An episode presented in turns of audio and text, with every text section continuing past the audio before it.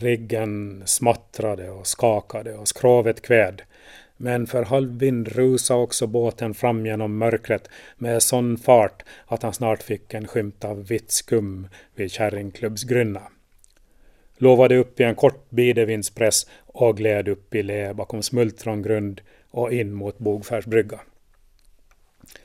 Friman muttrade förnöjt.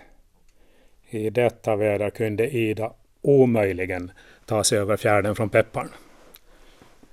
Natten var hans.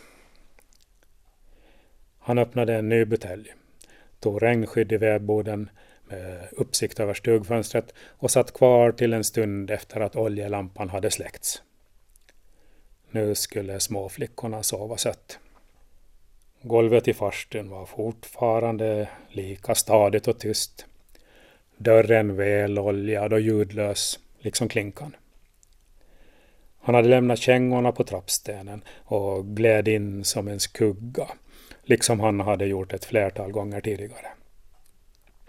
Och vid de få tillfällen stugan hade stått helt tom hade han ibland gått in i den för att i lugn och ro bekanta sig med sina kvinnors levnadsvanor. Och några gånger hade han också varit i nattetid när alla sov. Han hade dock valt att inte försöka väcka Alina så länge Ida fanns i huset, utan nöjt sig med att vistas lite i hennes närhet och kika på hennes konturer under täcket. Denna natt kunde han dock unna sig att slå sig ner på sängkanten.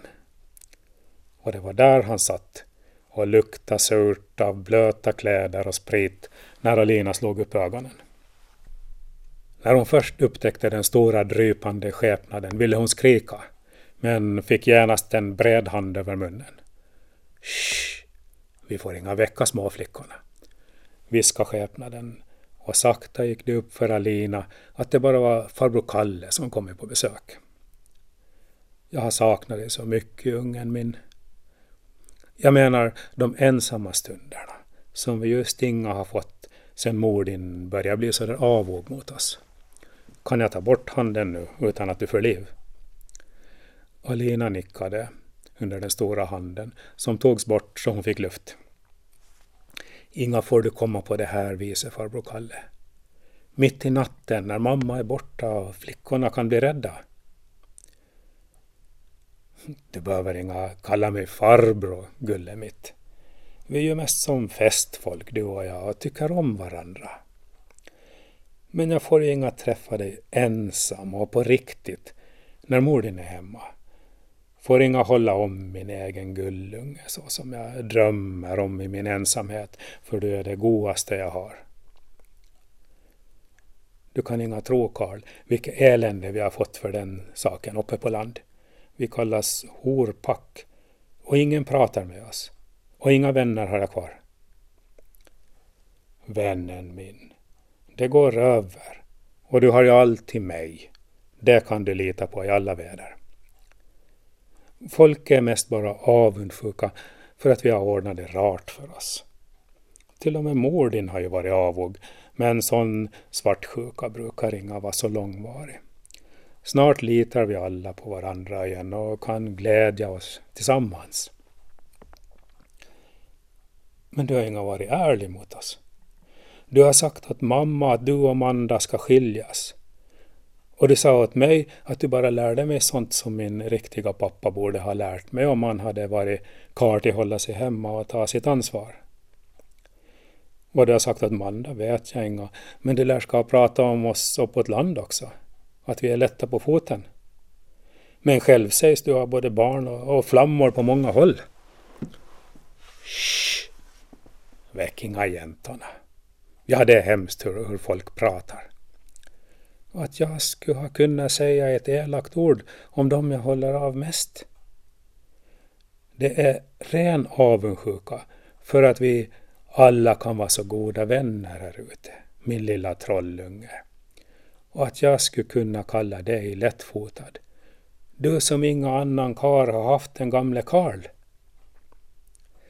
Det grämde genast Friman att han undsluppit sig ordet gamle i ett läge där åldersskillnaden på allt sätt borde tonas ner. men det var dessvärre signifikativt. Det vackra talet hade under senare tid inte längre runnit till lika mödolöst och säkert, ens när han var i gott kvinnligt sällskap. Han hade ibland börjat göra den här typen av feltramp och han hade också börjat använda allt mer alkohol för att väcka sin poetiska musa. Ordflödet kom förvisso, men det var som om han fått längre till det riktigt hjärtevärmande och öppnande talet. Att prata särken av en jäntunge vars mödom han redan hade fått, det borde ha gått som en polka i sommarnatten. Men Alina konstrade. Du försöker prata bort mig igen, men det går inga.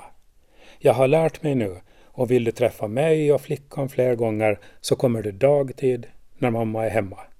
Nu får du gå härifrån, Karl. Jag vill försöka vara din vän, men jag tänker inga laga mig djupare i olycka än jag redan är. Och ta genast bort handen från mitt ben. Shh, sa Friman åter. Men han lät handen ligga kvar och Alina höll inte tyst. Kom inte och tro att jag tänker låta lura mig en gång till av en gammal... Hon fick en hand över munnen och en annan runt midjan. Men när hon fortsatte att frambringa ljud och kvidanden lyftes hon upp och bars ut på gården. Hon klämdes ner i gräset bakom en buske. Det ritchade i underbyxorna. Särken korvades ihop under armarna och hon försökte sparka och klösa men hölls nerpressad som ett segel i storm.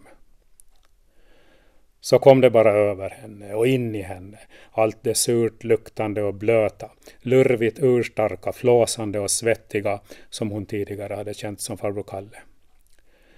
Hans tal hade förlorat all poesi och blivit naket, liderligt och grovt. Så flåsade han, ylade, låg en stund som medvetslös, talade sedan i gråtmilda ord och gav sig av när han märkte att stormen började avta.